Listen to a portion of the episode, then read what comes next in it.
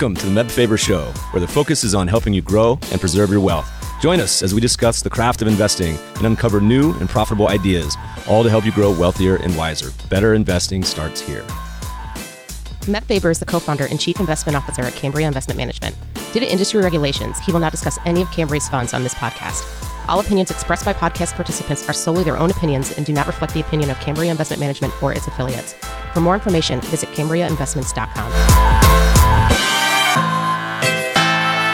Welcome, podcast listeners. We got a great show for you today. One of my favorite dudes on the planet. Our guest has over three decades investment management and security research experience, and after joining Davis Advisors in 1989, but that's not it. His family's been managing mutual funds continuously since the 1960s. In today's episode, we're talking investor behavior and stocks. We begin with some of our guests' early lessons about investing, compound returns.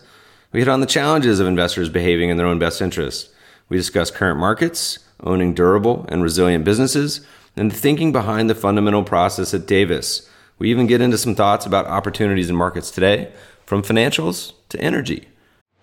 This episode is brought to you by 10 East. Longtime listeners know I've invested in private markets quite a bit myself, but with access to these markets broadening, it can be hard to know where to find vetted, high quality offerings. That's where 10 East comes in. 10 East is a platform where qualified investors can co-invest on a deal by deal basis across private equity, private credit, real estate, venture, and other one-off opportunities typically unavailable through traditional channels. They're founded and led by Michael Leffell, who spent his early career building Davidson Kempner and who invest material personal capital in every offering they bring to the platform, aligning interests with 10 East members who co-invest at their discretion. Join numerous founders, executives, and portfolio managers from leading investment firms who use 10 East to diversify their personal portfolios. Inquire for membership at 10east.co. That's the number 10east.co. Please enjoy this episode with Davis Funds, Chris Davis. Chris, welcome to the show.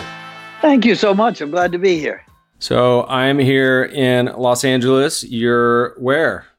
I'm up in the Hudson Valley, right across from West Point, about 60 miles north of New York. So, sort of surrounded by history, which is probably good at a time like this. One of my favorite podcast episodes we did from when my wife was pregnant. We were in Hawaii, and the entire episode, there were roosters in the background. So, if we hear some goats and cows, well, you got any chickens up there? What are we going to hear in the background? You could hear some chickens or you could hear some grandchildren. I think the other thing that's been great for perspective is I'm sheltering with four generations of my family. So I have my mom here, but I also have my kids and my grandkids. And so it really also helps remind you of sort of the arc. And when we talk about long term investment arcs, it's sort of interesting to look at a span in this household that will really go from the 1930s and will probably go well into maybe 2100 and it's an amazing thing to think about in terms of lifetimes. Are you indoctrinating the young crowd there as some the ways of the value investor? Are they already all smitten with the digital currency world? How's it work? There's like this iconic story in our family that is a true story about there were a lot of kids over multiple generations, but very few ended up in the investment business. But my father and grandfather were determined to make sure everybody was financially literate. And they had all different ways of teaching it. But one of the most powerful lessons was I had to work a summer with my grandfather, and he was down on Pine Street, down near Old Wall Street. And we were walking by a hot dog vendor, and I asked him for a dollar to buy a hot dog, which is what it costs from the vendor. And and he said, Do you realize if you invested that dollar instead of spent it, and you lived as long as I have, and you earned the same returns that I've returned, that that dollar would be worth a thousand dollars when you're my age? And I said, I hadn't realized that. He said, Is a hot dog really worth a thousand dollars? And by the way, he was right. I checked his compounding, and that was like 960 or something. It was sort of amazing. But I like to joke that in that one moment, he taught three lessons and he taught this sort of the unbelievable miracle of compounding. I mean, it is, you just can't reinforce that enough with kids. You can do the penny a day doubled for a month, and there are all different ways to do it. But for me, the thousand dollar hot dog was one. Then the second is like the value of a dollar. And in my lifetime, the purchasing power of a dollar is down like 86%. Isn't that amazing? With no vol, no risk, no vol, but somehow you've lost 86 or 87%. And so there's this sort of thing. And then the third is just about the indignity of being dependent on somebody else for your financial resources. I remember thinking, I never wanted to ask for money again. And of course, a big part of the investment business is recognizing that for clients, real risk is about dependence. There's a lot of dignity in financial independence and, and a lot of indignity in becoming dependent. So, anyway, a long way of saying, oh, yeah, we're indoctrinating the lessons and the $1,000 hot dog is right at the center.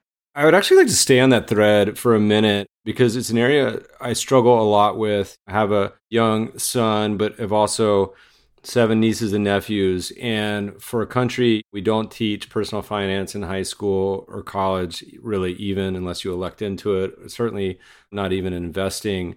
I was giving a talk in Dublin last year, and it was to Trinity College students, and tried to make a very similar analogy as your family did, where I said, Look, many of you are about to go on spring break. If you have whatever the equivalent is into the semester, you're probably going to go to Ibiza maybe it'd be Cancun or Caribbean in the US. I don't know. And I said that let's say it's going to cost you two thousand dollars or euros, maybe a thousand, whatever it is. Let's say two thousand sounds better. Or you could go backpacking and camping with your friends and not spend that money and put it in an investing account. And again, 50 years from now, you will have $200,000 or whatever the equivalent may be. Can you have empathy with your future self or can you look that far ahead but then I said, now the question becomes, is my advice to tell you not to go to Ibiza? I was like, no, you all should probably go because you'll have a lifetime of memories and who knows, maybe you'll meet a spouse there. I don't know. But every dollar you spend or save has that sort of massive potential. It's hard as a young person to think that way. It just, as we're all 20 years old, it's impossible to think of ourselves as an old person. So it's that lesson of compounding we spend a lot of time thinking about. And I don't know if I have any good ways of conveying it, but I may, the hot dog lesson may be a good one as well. And by the way, with your students there, they will meet a better spouse backpacking in the Highlands than they'll meet in Ibiza. So actually, there's probably double reason to go back. You're not saying shortchange your experiences. You're saying don't buy into the high spend lifestyle because it ends in ruin for most people. Enough pull it off that you have these glamorous sort of ideals. But the sooner somebody can buy into the idea of just what you said, having empathy for your future self, the idea of deferred gratification. And by the way, if you really enjoy deferring gratification, you're not really deferring it. You're sort of getting a Charlie Munger once said to me that he took so much pleasure in deferring gratification, he wasn't sure he had really deferred any. It was such a source of pleasure for him. And so I was so furious at my daughter's school in about seventh grade. It was a New York City school, independent school. And they said, Oh, she said, Oh, I'm very excited. They're doing an investing class spring semester.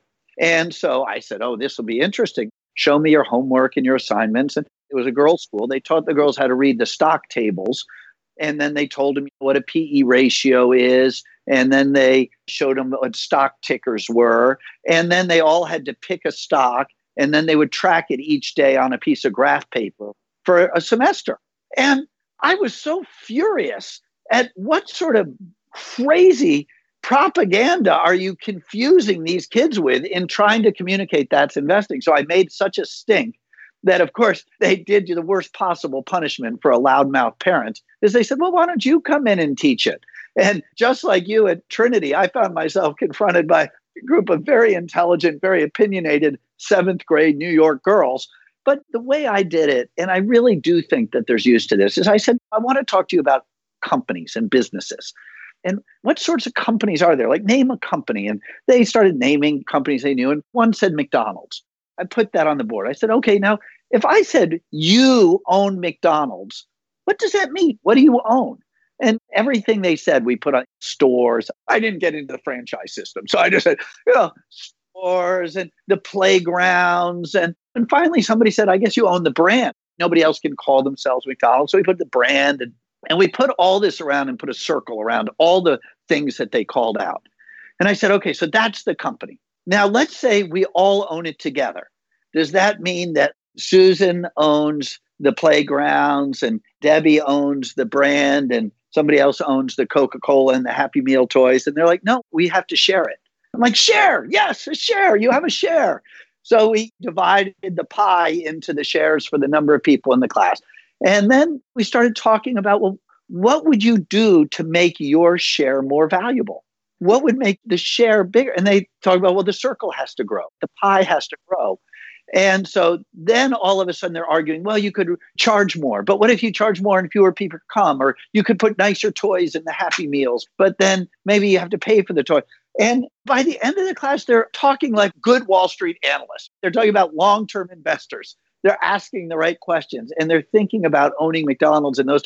And they're not talking about PEs. And this was the real gift of my dad and my grandfather. I would watch my dad get off the train at night commuting out of the city, and you'd see 25, 30 gray faced men, and it was all men back then, getting off, dragging their briefcase. And my dad would come out with this like spring in his step because he just was so excited about that whole idea and he communicated it so viscerally that stocks are ownership interests in businesses and businesses are people and ideas and businesses grow and adapt and they have cultures and personalities and they make mistakes and they can learn from them or sometimes their mistakes take them down. And so we had this sort of view of investing that was so different than what i saw all these wall street bankers and things sort of huffing off the train. So i think i sort of was lucky to grow up that way and i feel like that sense of communicating that to kids it's something that is just missing. They say every profession is a conspiracy against the laity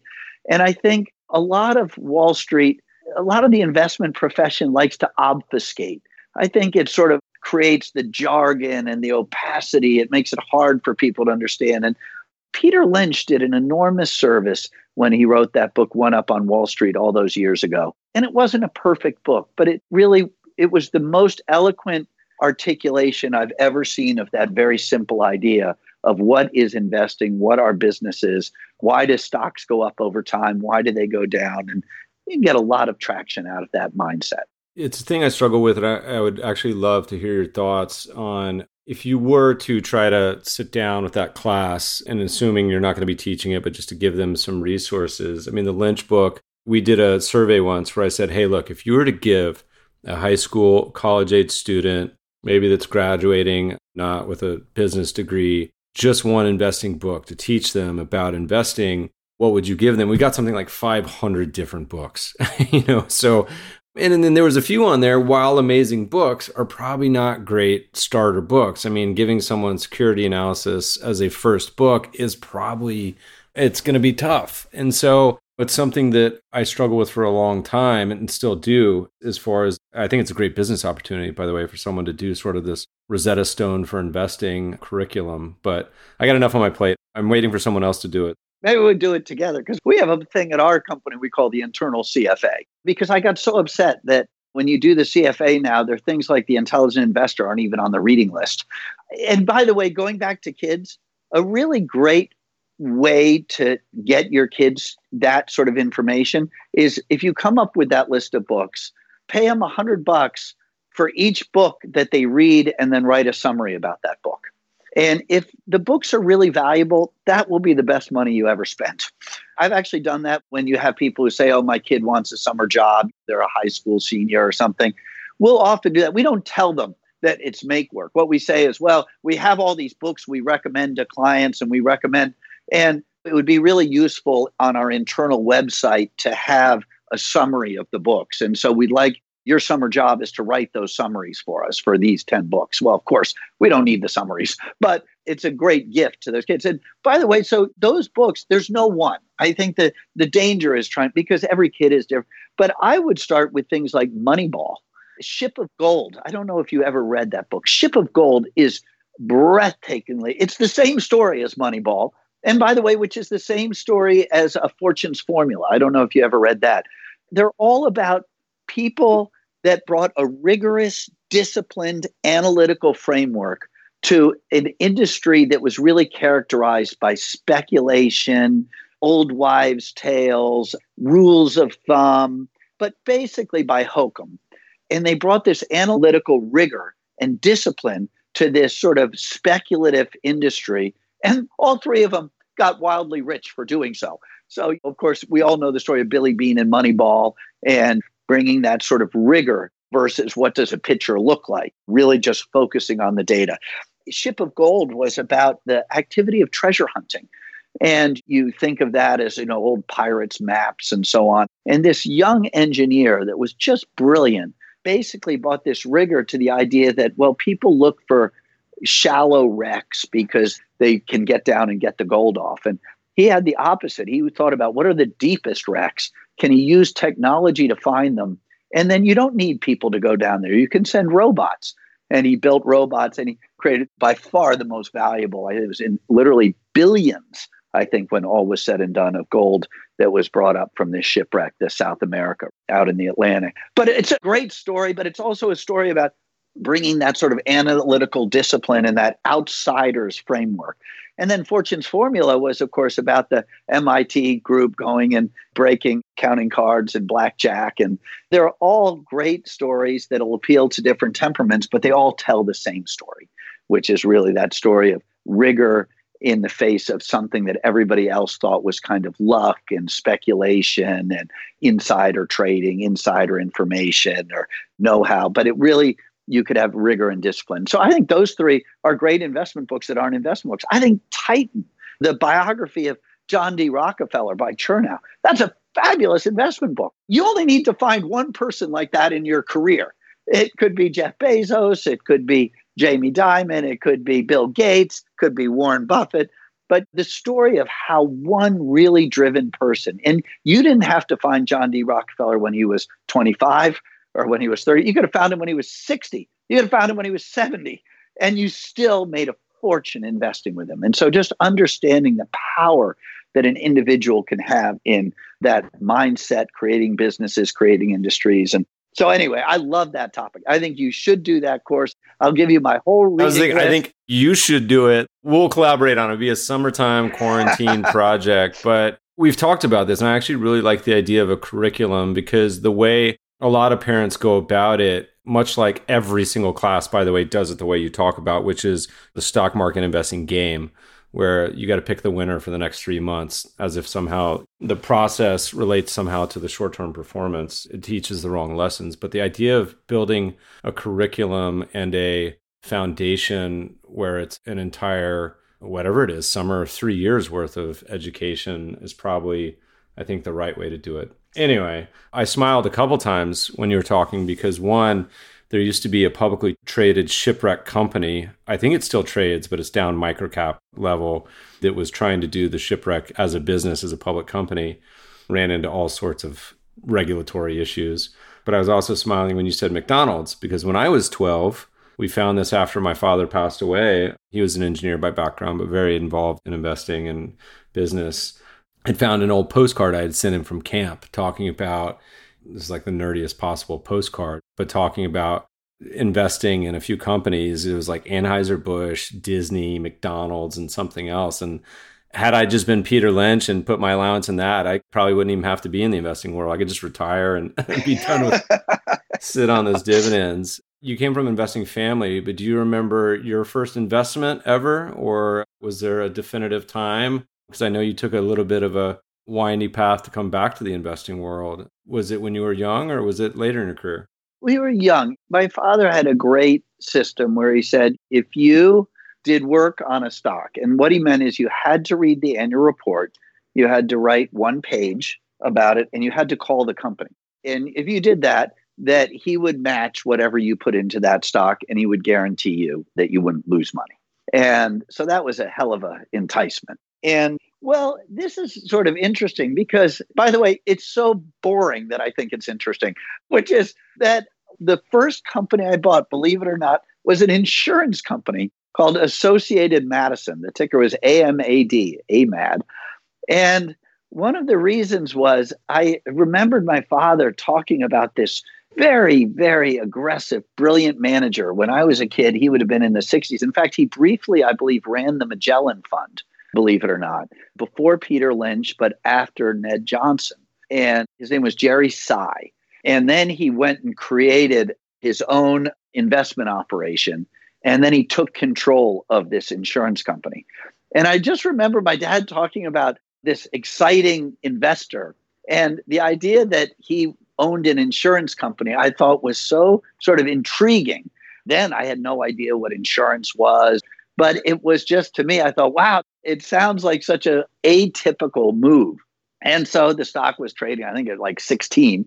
And I bought it, and it was sort of a steady building machine. It was nothing great, but it sort of gradually went up, and I would track it over time. And I went on and bought some others, but I just remember that one in particular. And I remember it entirely being driven because I had heard about this great manager who was a great investor and very aggressive and young and sort of an upstart. And the idea of somebody like that in the insurance industry really sort of somehow resonated with me because I thought of insurance as so boring. So I thought, oh, this will be like a fox in the henhouse. And it did fine. It was not a retire rich stock, but that was probably the first stock that I ever owned. I almost wish it would be a scenario where I could go back and say that it was an issue like the coffee can where you just weren't allowed to sell them because I would love to see a record of all the companies I invested in. I mean, mine, so I graduated high school in the 90s. And so I was certainly had the bull market blinders on. And I think, I can't remember if it was E Trade was my first stock, but I do remember on kind of my own, but I do remember certainly investing in Lucent which was funny because in college we took a security analysis class a couple years later and one of the case studies was find all the red flags for a short selling on why lucent was a great short which was funny as well okay so you grew up in an investing family you took some time on a potentially different path at school in Europe, a potential almost seminary start, but then kind of came full circle back to investing. What was sort of the final reason why you got interested in sort of finance and investing as a career as the path started to diverge or cross or whatever it may have been the case in your 20s i imagine at this point? I had a big advantage of knowing and admiring two people that loved what they did. And so it always seemed sort of interesting to me investing. And i think it's funny you mentioned the sidetrack in seminary. I did a graduate degree in theology. And I think that I wasn't really, although I had intellectual interest in investing and I could see how it made these two people I admired happy and fulfilled and, of course, wealthy. I used to say all the time, it's a low calling. And it was actually a friend of mine who is a close friend who I really admire, who's been incredibly successful in the world of business and is actually a CEO now. But I won't mention who it is because I don't think it's my story to tell. But we were sitting near each other. And when we met, we met actually in Omaha at a Berkshire meeting. And he said, stewardship is actually a very high calling and it's a very noble profession.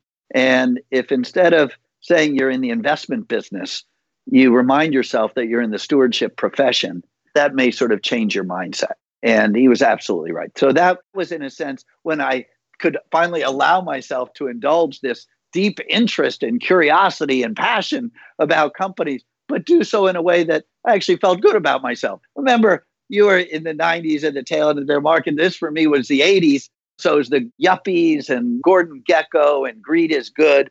So I didn't feel great about the idea of going to Wall Street. And so it was that mindset change when he talked about a stewardship profession versus the investment business. And we really have tried to make that sort of the cornerstone of our firm and how we think about what we do. One of the things about I was very lucky to come from a wealthy family and successful and but one of the questions we sometimes get asked is you have all this insider money in your funds. You really, in many ways, we run our firm like a family office where we're really thinking about investing our own family assets. And why do you bother with clients and managing mutual funds? And we feel like that goes back to that idea of stewardship that what we do has life changing consequences for our clients. When you run a mutual fund, your average client might have $28,000 with you. It is life changing if you can do a good job with that over a long period of time. And that's one of the reasons we do spend a lot of time on investor education and sort of investor behavior, as well as trying to help people understand what they own and why they own it to have conviction to get through times like this. Because in a way, it's not just your investment returns, it's whether you've comported yourself in a way that you get clients who are willing to come in in bad times or stay with you in bad times versus the more common tendency, which is people come in after good performance, they get out after bad performance, and they get what Jack Bogle used to call the timing and selection penalty. And so, a big part of our culture is how do we not just generate good investment returns, but how do we reduce the timing and selection penalty by really building a relationship and deep conviction with our clients. And how do you try to do that? I mean, for both of us run public funds and we live in a world where an investor can just log on. They don't even have to call anyone anymore. They can just log on. They don't even have to log on. They could just turn on their phone, click a button, sell your fund. In Q1 of 2020, I think for many was pretty painful. We've both been through a few bears, so we have the scars to talk about it. But is it simply through education? Is it through trying to communicate? What are some of the best practices on keeping people behaving in their best interest? Is it trying to have a financial advisor? What are your general thoughts? It is a great question. And of course, the answer is probably the same answer you have to give your kids about a lot of things, which is there are no shortcuts. And we all had a wonderful teacher in Warren about you get the shareholders you deserve. So it takes a long time. And I think it is about honest communication in the good times. And I will say, we have built our firm with advisors and in partnership with advisors. And I had a lot of arguments with Jack Bogle, who I admired greatly, and I would be proud to consider him a friend. We certainly worked on projects together, and he was somebody I just found him delightful company. And we worked on a real wonderful project together before stock options were required to be expensed, trying to make that happen. And the way we felt we could make it happen is we didn't need the accountants to change the rules. We needed the shareholders to simply vote on it. And so Jack and I thought, and along, by the way, with Bill Miller, the three of us worked together on this project. We thought, well, maybe if we can convince the largest index funds to insist that stock options be expensed, then the companies will have to expense them. And so we thought we could do it in a sense through the proxy voting process rather than wait for the accounting profession to catch up to that sort of reality. And so, anyway, I'm on a massive sidetrack. We can come back to that. But what I'd say is one of the things that Jack and I used to talk about a lot is I used to say that I felt that his focus and obsession on costs undermined or was negated by the fact that investing is a profession. And he'd say, Well, what do you mean? And I said, Look, you got a new heart. When you went for your heart surgery, did you hit the cheapest doctor? In a profession, costs have something to do with professional duty and fiduciary duty, but it's not the same thing. And so our view very early was that managing a client and managing behavior is different than managing a portfolio. And we felt that the best advisors add huge value. And they have their clients, they have their clients' kids, they have their clients' grandkids. They've been in the business for 30 or 40 years. Now, there are a lot of people in that profession that are not behaving like professionals, but we felt that the best of them really had that sort of deep alignment. So, very early, we decided we were going to build our firm in partnership with advisors because, in a sense, the end client return was the product of two different returns. There was the return that the underlying investments generated, and then there was the investor behavior component. And that's what we call the timing and selection penalty.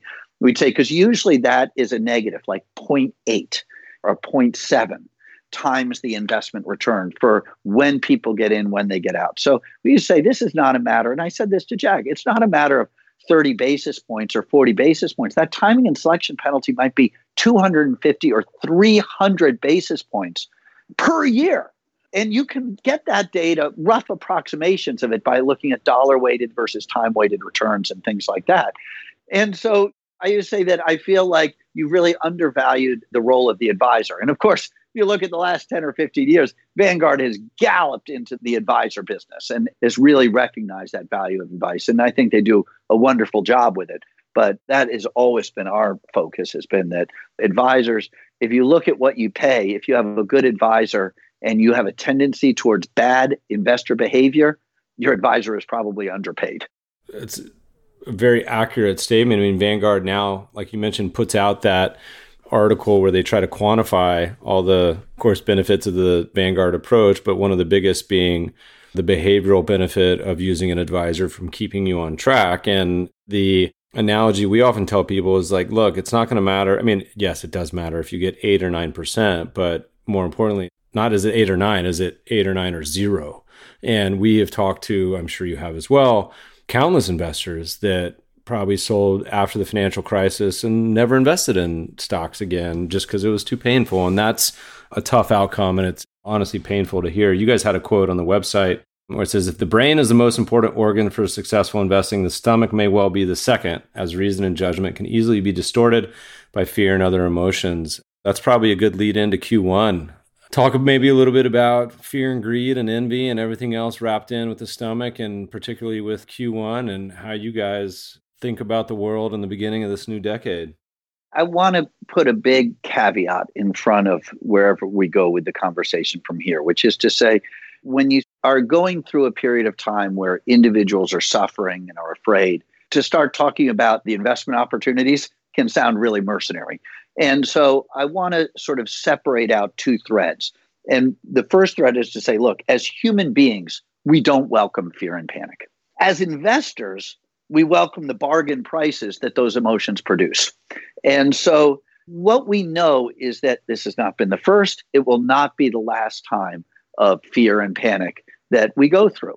And we started our funds 55 years ago or something like that. So we've gone through some pretty amazing and terrifying events. I think the hostage crisis and oil embargoes and Y2K and stagflation and of course 9/11 and the financial crisis and the euro crisis and the great recession and there's been a lot in there. And if you take that all the way back to when my grandfather started and you start writing these things on a paper, COVID is going to be one of those things. It's not going to be the biggest thing. It's not going to be the worst thing. It's going to be one of those things on that long arc. And my grandfather kept this graph from the day he started in the business. And every year he would mark it, it would go along. It was this long, long graph. When I was a kid, it seemed to go on forever of what was the market return over that period. And you could write all of these things on that graph. But the more you zoom out, the more you realize the resiliency and the adaptability, both of human beings as individuals. I mean, you look at how people, you know, the resourcefulness, the, the way people have adapted to this lockdown, the incredible ingenuity that's coming out of new treatment and vaccines accelerating. And there is enormous adaptability in our species and, of course, of our businesses. And so, what I'd say is when we buy a business, any business we buy, we assume we are going to own it in a recession. We assume there will be dislocations. We will assume there will be times when the dollar is collapsing and the dollar is strengthening, times of higher interest rates, lower interest rates. What we know is those things are unpredictable. They come at random times. Nobody predicted Y2K, the housing collapse, the oil embargo, the hostage crisis. These things were not predictable. What is predictable is that unexpected dislocations will happen. So when you invest, you better assume that it could start the day after you buy whatever company it is. So, question one when you buy a business is is it durable? Is it adaptable? Is it resilient? Does it have the balance sheet? Does it have the earning strength to get through a time like that? And so, when we came into this environment, we felt like our portfolio is wonderfully positioned we have nine of our top 10 companies have net cash or have reduced leverage in the last five years. I mean, we have business models. A lot of our companies are in their second century because of our focus on financials. Now, the stocks might act like crap. The stock prices might go down a lot, but the businesses are going to get through it. So we had that sort of resiliency in the portfolio. So once this environment started, obviously we have a global research team. So, of course, we've been following what happened in China. We have big investments in Alibaba and Didi and Tencent, a few Chinese companies. So, we've been tracking. In fact, I had been in China with my partner in August and September, visited a whole bunch of companies. So, we sort of had that orientation going in. But as this began to unfold, our view was okay, let's basically put all companies into three categories. Category one is you better avoid them, or if you own them, you probably should sell them. It's companies that have high fixed costs, plummeting revenue, and levered balance sheets.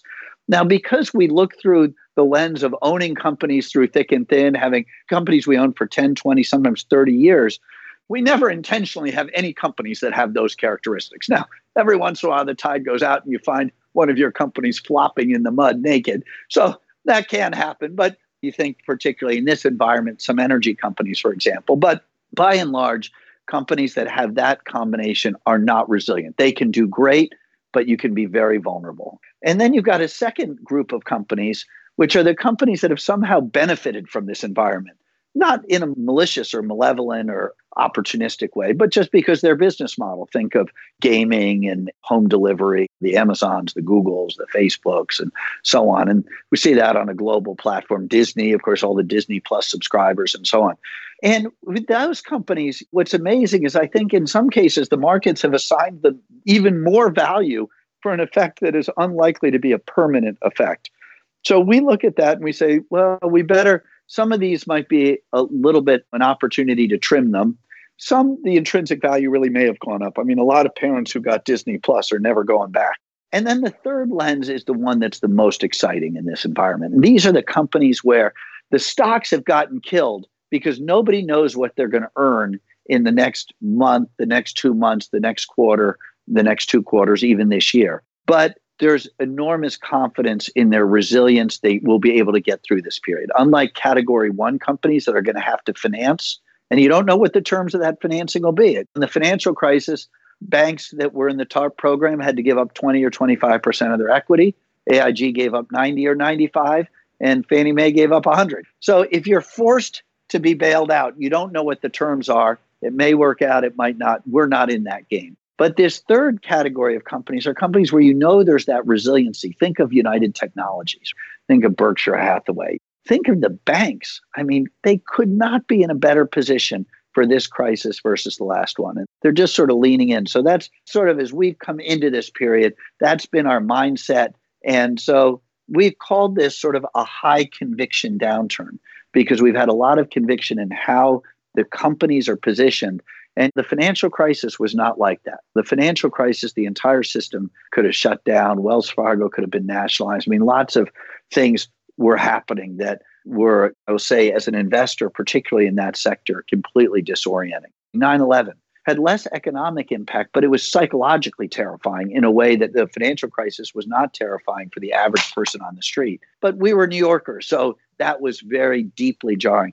This has been a much more high conviction period. We feel the portfolio is sort of prepared. So we've had a lot more equanimity and sort of been able to maintain that sort of perspective through this period. I know you guys have a particular interest and focus on financials. Is that a sector you think that broadly is attractive? Is there quite a bit of dispersion between the industries within financials? Any general thoughts on a world in which they certainly didn't teach this in the textbooks. When I was coming up, you have a situation where a fair amount of the world has negative yielding sovereign bonds. How do you think about the financials in 2020? Financials is a dangerous sector to throw a dart at. You do have a lot of dispersion, a lot of different models, a lot of different cultures. With that as a caveat, I would say that within the financial sectors are probably the biggest opportunities we see in this environment. And this is, of course, because they went through the financial crisis. And because they went through the financial crisis, there are things like the stress test that these companies have to pass every year. Now, the stress test in the what's called the severely adverse scenario of the stress test means this the regulators come into your bank and they say, We want to make sure that you are well enough capitalized that you could withstand a downturn that would be worse than the great financial crisis. We're going to model a three year downturn with GDP down 8%, unemployment at 10%, the S&P down 50%, commercial real estate down 35%, single family real estate down 25%. How are you doing then, banks? And so they have to pass that test every year without going below their capital thresholds. So if there is one sector in the entire S&P 500 that has been drilled and prepared for the environment that we're in, it's the banks. They have twice the capital, 90% more capital than they had before the financial crisis. They have way better liquidity, way better credit quality. They are leading into this. And yet, that's the sector that went down the most. That's the sector that Capital One Bank, I want to say, was down 55 or 60% at one point. Wells Fargo, which was already cheap, was down 45%. They were already cheap. They went down more, even though they were, we would argue, way better prepared. So that's where we've been finding the real opportunities. So when people say, boy, it's hard to believe the market has come back so much so fast. What we would say is, well, there's still a lot of companies out there that are pricing a way worse scenario. And so looking, taking apart the market, and it's the financials in general. Within the financials, it's the banks. Within the banks, our favorites are Capital One, Wells Fargo. Those two are really went down the most and seemed the cheapest for different reasons. But U.S. Bancorp, we have a big holding in J.P. Morgan. I mean, I just think those things are trading as if it's 2007 and they're about to get diluted in the financial crisis, when in fact, under that scenario, that awful scenario I described, Wells Fargo would net generate capital, net generate capital. So we're going to go through this period. I think investors are going to come to see that resiliency and say, my God, we sold the stocks in a panic because we remembered the financial crisis, but in fact, they were resilient and well prepared. And just to give you one historical perspective, I was talking to my father about this just last week, and he was reminding me, he said, in the 1950s, high grade, good, conservative, boring banks traded at 15 times earnings because that's how long it took investors to finally forget about the crash and the depression. And what they realized by the 50s is they'd gone through World War II, by the way, they'd gone through subsequent downturns, but what people realize is, oh my God, they really were made safe and sound after the crash and after the depression. The new regulations, the banking regulations, the FDIC funds, the oversight has made them dull, boring, safe providers of growing dividends. And I think we might look back three years from now, and that's where we could see banks really finally being viewed as dull, boring, like utilities.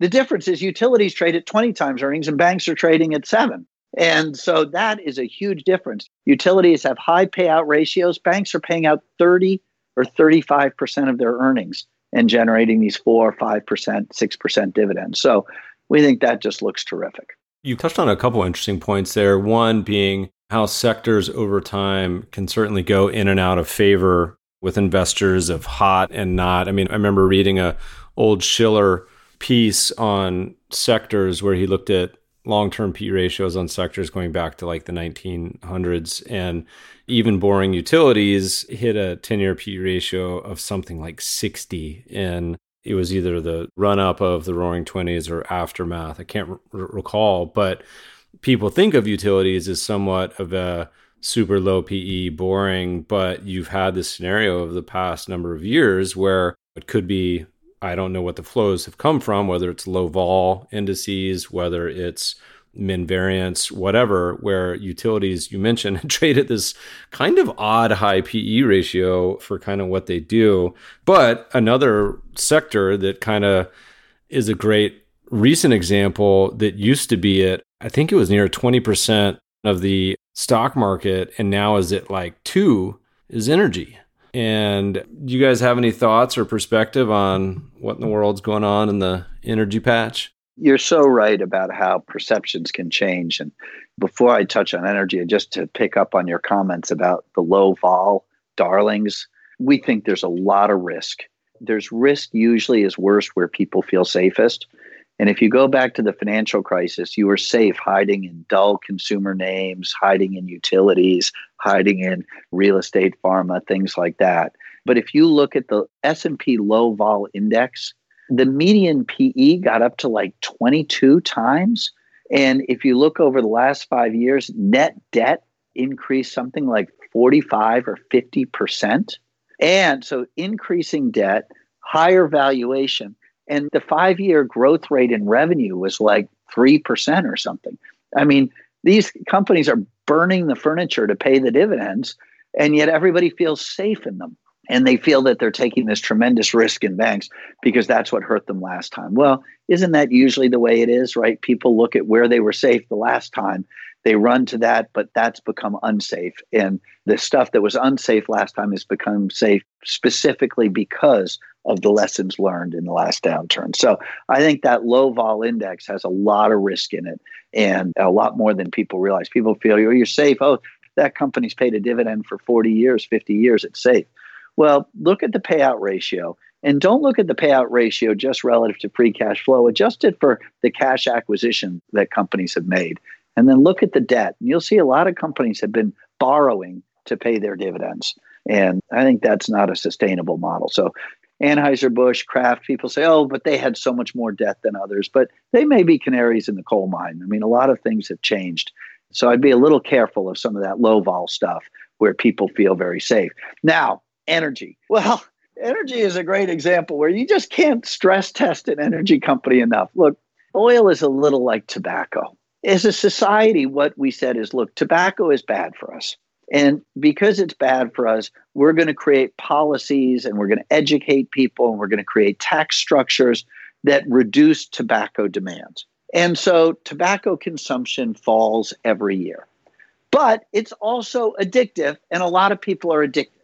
So that fall off takes a long, long time. I mean, if you had told me when I started investing and Philip Morris sold a pack of cigarettes for a dollar that you could charge 15 bucks for a pack of cigarettes and people would still be buying them, you'd say that's crazy. But of course, it takes a long time when people are addicted. Well, the world is addicted to oil. And just like tobacco, we say it's bad for us as a society. There are high costs, there are long term costs we have to create policies that reduce oil consumption over time. So we'll do it through tax and regulation. And by the way, rightly so. We'll create alternatives and so on. But I think what the people who are real bears on oil forget is that that will take a long time. There will be a long gradual decline. And boy, did you make a fortune in tobacco stocks over the last 25 or 30 years, just because that curve takes a long time. So, knowing that, oil will at some point trade between 50 and 80 dollars a share because that's really the price needed to satisfy demand for oil. And so demand may not grow, it may gradually shrink as alternatives grow, but in order just to satisfy the visible demand in year 2, year 3, year 4 it'll have to get there because that's the price of producing that incremental barrel. So then the question is okay, well, I know oil is going to get between 50 and 80 at some point in the future. Can I own companies that have the staying power to get there if oil trades way below that price for some period of time? Now, a year ago, if you and I said if oil trades way below that price, we might have said, well, what if it trades at $30 for a year or two? That would have seemed like an extreme scenario. Nobody would have said, what if it goes negative? What if it trades at 10? What if Russia and Saudi Arabia get in this crazy pissing match and you get this sort of incredible effect. So there are companies that have huge value when oil gets back. And I think you can have high conviction that it will get back to much higher prices at some point in the future. The question is whether they'll be able to get there. And if they're able to get there, what the share count will be. Because a lot of them, if oil stays where it is for another year, they won't make it, or they certainly won't make it without significant financing. And so now you're in a sort of a timing bet. And it's a little bit like a lesson my father really rubbed in early on us was never to own stock options. And we'd say, why? Why don't you buy an option? If you think a company is undervalued, options give you all this leverage. And he said, well, options expire. And it's hard enough to be right. But if you have to be right about what's going to happen and be right about the timing, that is really increasing your risk. And so I think that's sort of where it is with energy. We have a very small weighting, one and a half percent, in companies focused in the Permian Basin that are low cost producers that have glorious reserves, good management, and have relatively good balance sheets. But we have not bought more because we said we think the most likely outcome is that they are really undervalued. On the other hand, we have to size them appropriately, knowing that there's a possibility that they won't get through this period. So if you said you could buy a five year contract and make money with oil going from 12 to 50, I would do it all day long because I think that's almost certain to happen. But how to play that conviction is very difficult because there are a lot of companies where if oil stays at 12 for another 12 months or 18 months, won't get through to the other side. And of course, in the futures market, you can't buy that spread because futures are much higher. So it is a real conundrum. But I think tobacco is not a bad analogy for investors to have in mind about the long term, not the short term, but about the long term. That I think the people that hate oil are going to be surprised at how gradual the decrease in demand is. And I think the people that love oil are forgetting that people are innovative. The cost of solar has come down, and there is going to be a change in global consumption. It's going to take time, but you can't look at the last 20 years and expect that to repeat. Interesting thing about the tobacco. I mean, if you read the Dimson, Marsh Staunton, Triumph of the Optimist book, I mean, tobacco was arguably, I think it was the best performing industry of all time. And I smiled as you said that because I went to a high school that was literally named after one of the large tobacco companies, RJ Reynolds, in North Carolina, which was probably the last place on the planet that banned smoking at the school and in restaurants and in bars. And you, oddly enough, don't see any tobacco themed ETFs, which is an interesting aside. Anyway, there was a great quote that I had tweeted out during sort of the oil stuff was from Lord John Browne, who is former CEO of BP, where it said, this is from the book Future Babble, but he was asked about the price. Said I can forecast confidently it will vary. After that, I can gossip with you, but that's all it is because there are too many factors which go into the dynamics of the pricing of oil. And this is literally the CEO of a oil company but it's funny. And as investors, everyone wants the certainty and prediction of what the future holds. But even this last year has been a great example. I mean, I said if you were to time machine back and go back and list a number of the economic outcomes of the past year, whether it's unemployment, PMI, gold, volatility, anything, and then say, by the way, stocks are up over the past 12 months, would you believe me? I think no one would. And that's the way the market works. It consistently confounds people. Wouldn't you think that forecasters would get a little humility in this? I mean, the futility of short term predictions is just we document it every different way in our literature. We show the average forecast of the top strategists for the S&P return in the next 12 months, the Fed forecast for GDP change in the next 12 months, the top forecasters in I think the journal twice a year puts the interest rate projections. And we score them as correct if they get the direction right, higher or lower in a year from now. And yet they're wrong 60, 70% of the time.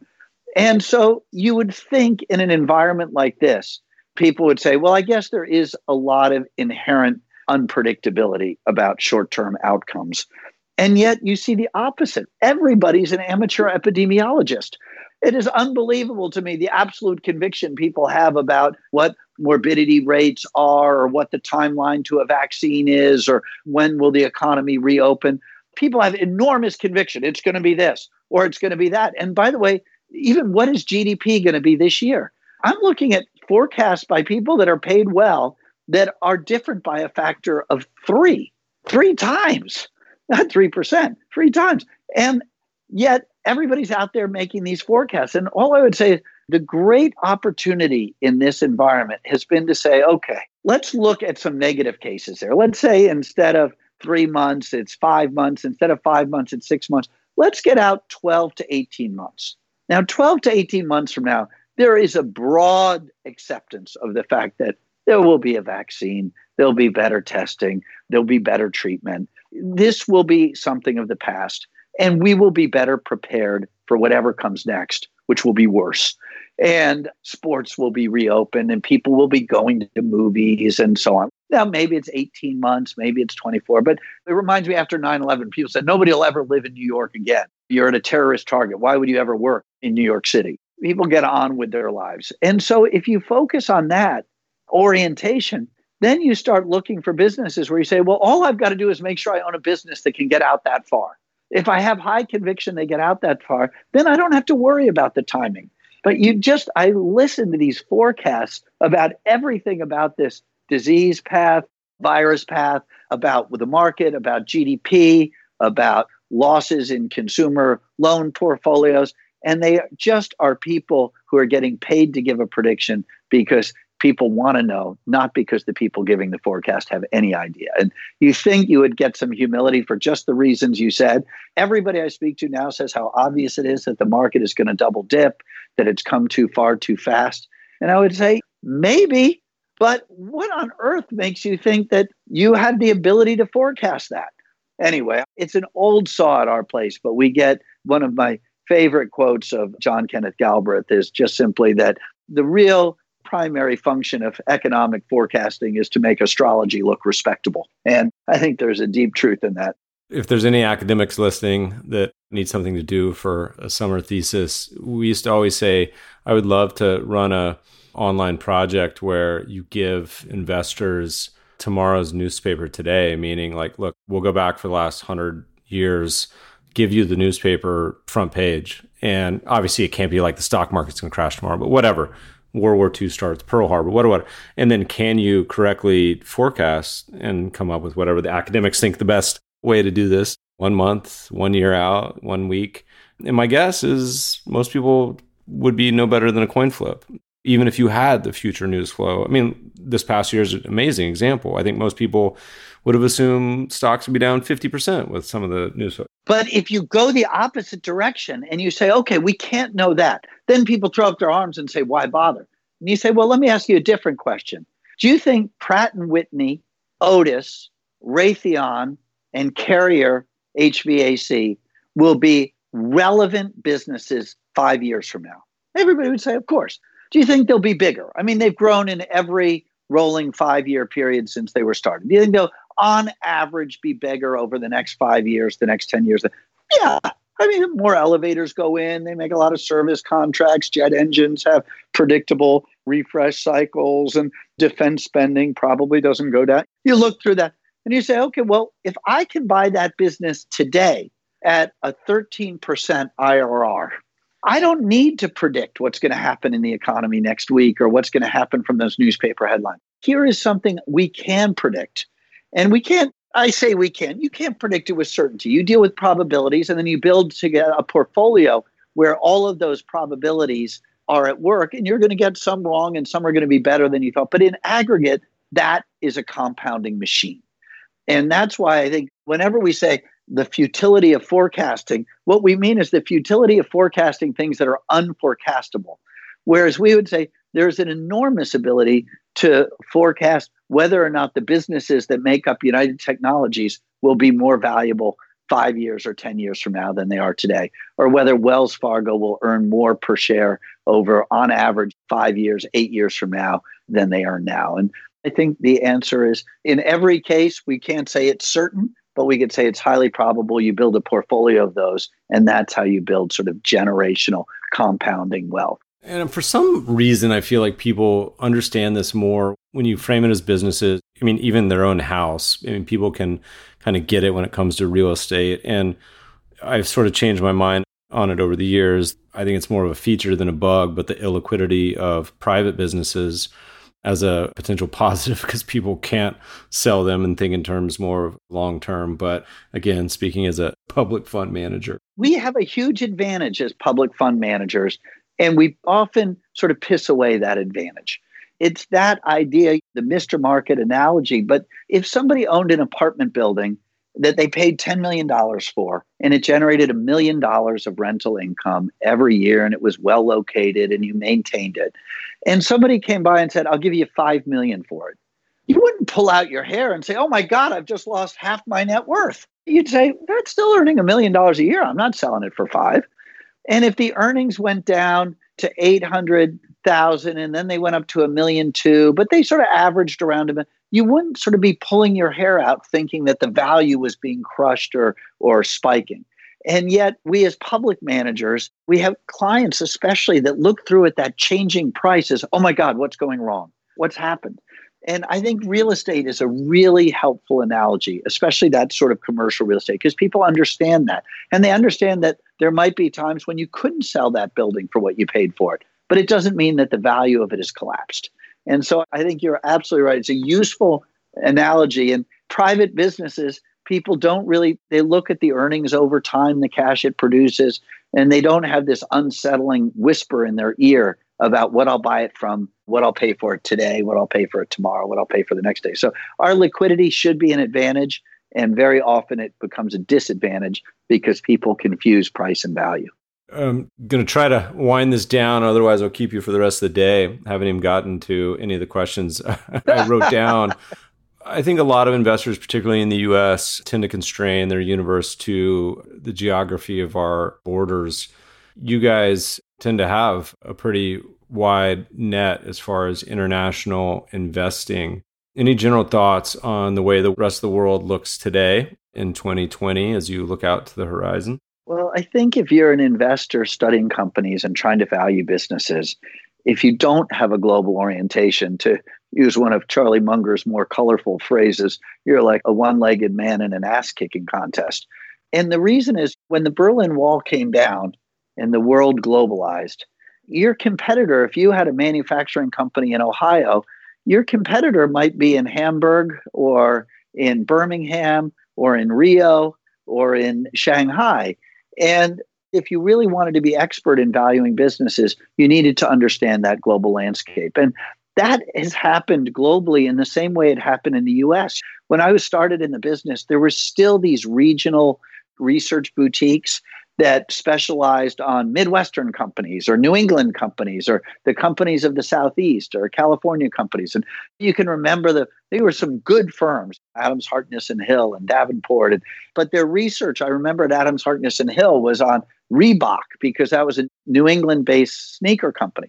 But they didn't report on Nike. Or it was on Shawmut Bank, but they didn't report on Nations Bank, or well, of course, it was called NCNB back then, but they reported on Filene's, but not on Walmart because those were New England. And the same is true when you really invest now in this world, it's a global world. You have to look at each industry globally. And of course, there are links and there are also inefficiencies that get created. So, the theme we talked about in financials in this environment, that's a global theme.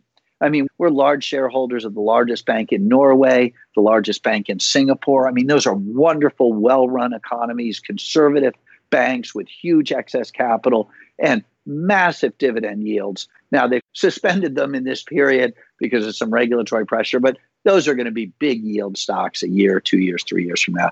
They are durable businesses. Switzerland, Norway, Denmark, Singapore. So that's a global theme. Then we can look like in China, as a sort of a lens into the future of how our disease management unfolds here as we look at how the virus unfolds, as we look at how the economy unlocks. There's a lot of analogies. All of the Chinese online consumer sector used to be imitators of the US. And of course, that's like the way the Japanese electronics industry used to be an imitator of the US, and then they became an innovator. Sony started as an imitator of RCA, and they became an innovator and made better products.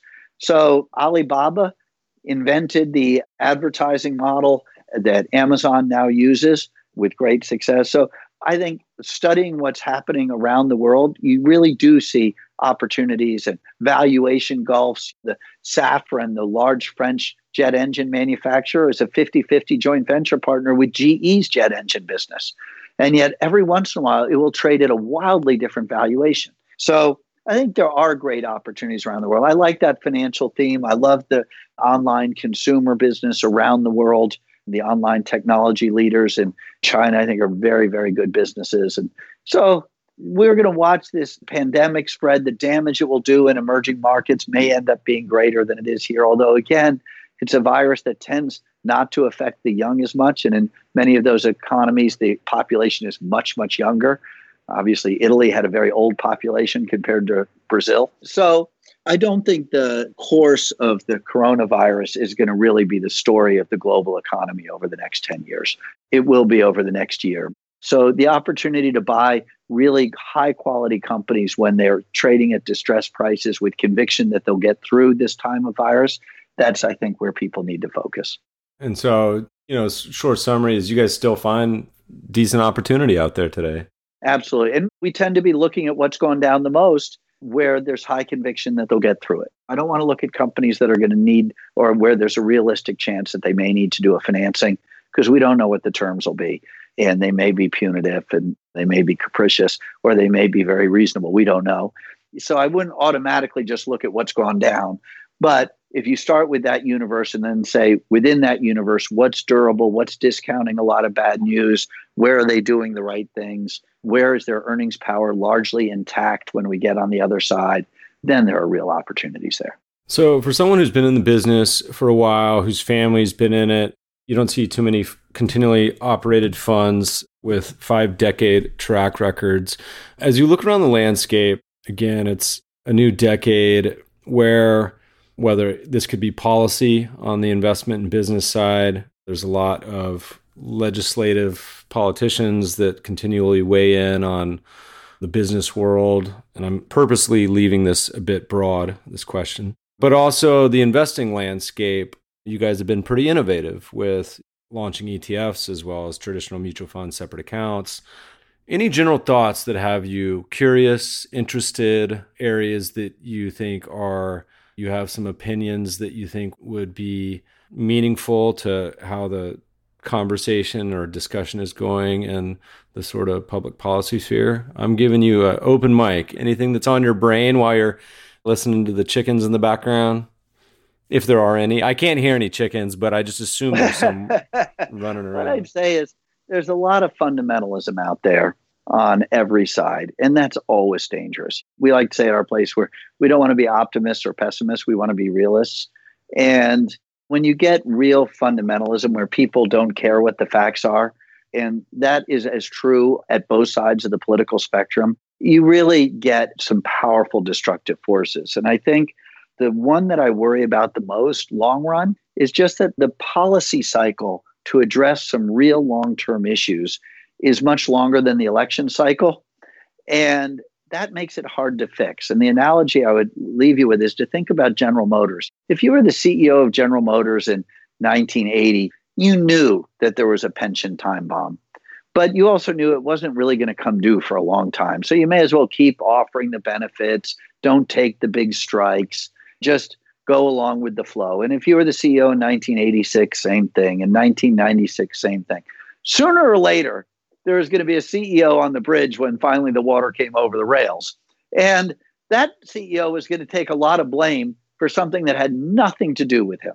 And it was just the incentive systems in place made it hard for anyone to want to deal with something really unpleasant where the benefits would be realized by their distant successors. And there's a risk in government of that playing out at a big level where we, of course, are assuming an enormous amounts of government debt which are really encumbering our children and our grandchildren. And that's not the way you would want to run your family. I mean, can you imagine saying, I'm going to borrow money on my credit card, but the good thing is I don't have to pay for it. My grandchildren will have to pay off my debts. And so I do worry about that. And that's a sort of a nonpartisan worry. I worry about just having the discipline to say no when the election cycle is shorter than the policy cycle. Now, having said that, what I would say is whenever a client comes to me and they say, Oh, I hate this administration, or I hate the prospect of the opposite administration, or I will say, Well, if you think that we have basically half our clients think one party is going to destroy the country and half think the other party is going to destroy the country. And when they think that, often their conclusion is, I'm scared, I better go to cash. And my argument then is, you know what you really want to own? If you think the world is going to wreck and ruin, you want to own businesses that are resilient and can adapt. Now, if you were in Italy in 1960 and I said, we're going to probably have, I don't know the number, but I would guess 25 or 30 governments, we're going to have the lira depreciate by 70 or 80%. We're going to have enormous corruption and fiscal corruption. What do you want to own? Well, if you own Ferrari, you did pretty damn well. You want to own assets that have earnings power over time.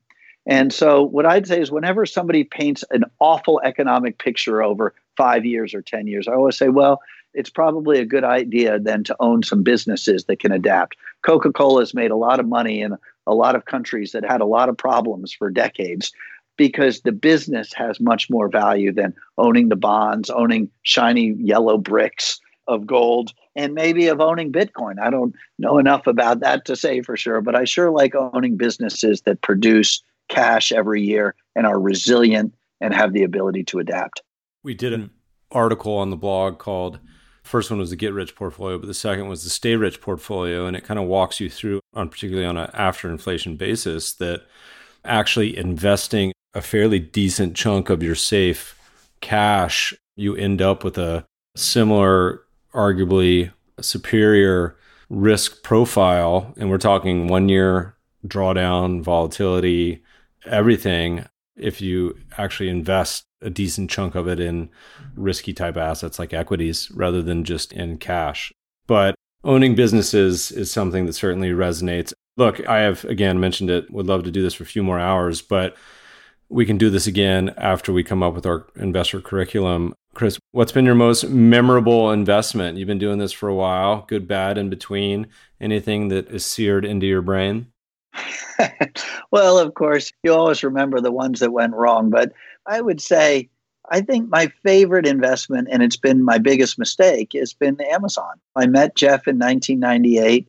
I consider him a friend and somebody I admire greatly. I've owned the stock three different times. And each time I bought it, it's gone up a lot. And I thought, oh my God, too rich for my blood. I better get out. But when we mentioned the reading curriculum and I mentioned Titan, you know, to look at what Jeff has created, the unbelievable. I mean, in this time, the value of Amazon, what it's done, you can't imagine this quarantine without it.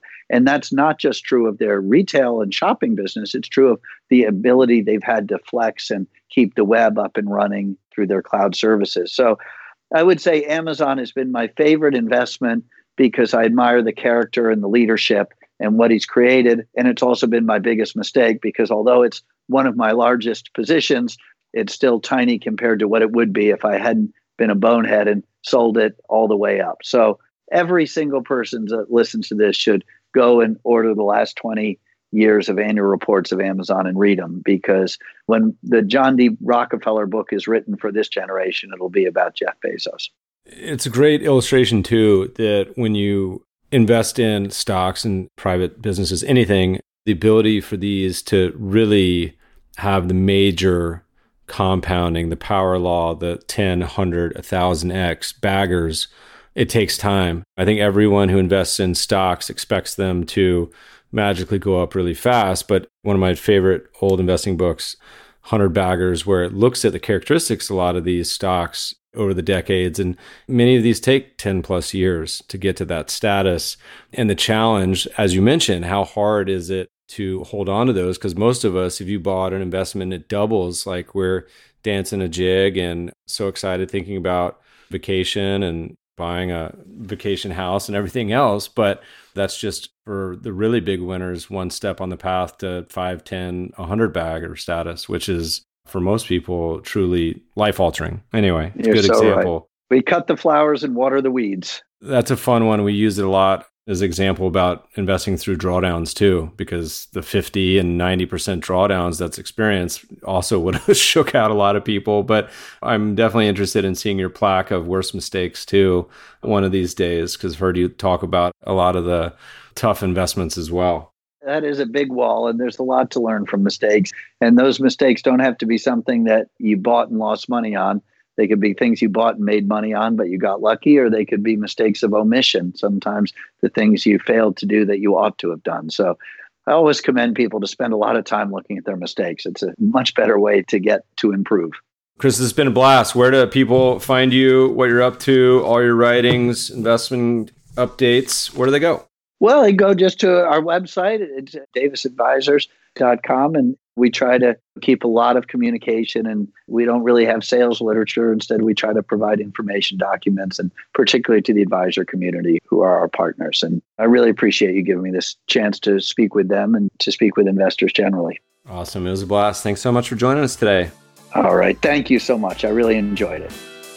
Podcast listeners will post show notes to today's conversation at mebfaber.com forward slash podcast. If you love the show, if you hate it, shoot us feedback at themebfabershow.com. We love to read the reviews. Please review us on iTunes and subscribe to the show anywhere good podcasts are found. My current favorite is Breaker. Thanks for listening, friends, and good investing.